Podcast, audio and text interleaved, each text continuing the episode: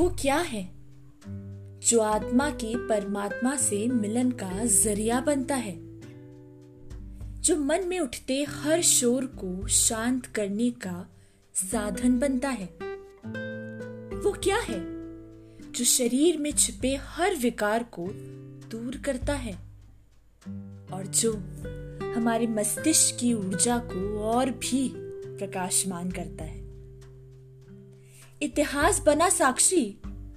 संपूर्ण शक्ति का संचार यहीं से होगा। दुनिया के हर रोगों से जो निजात दिलाए, उसे ही कहते हैं योगा।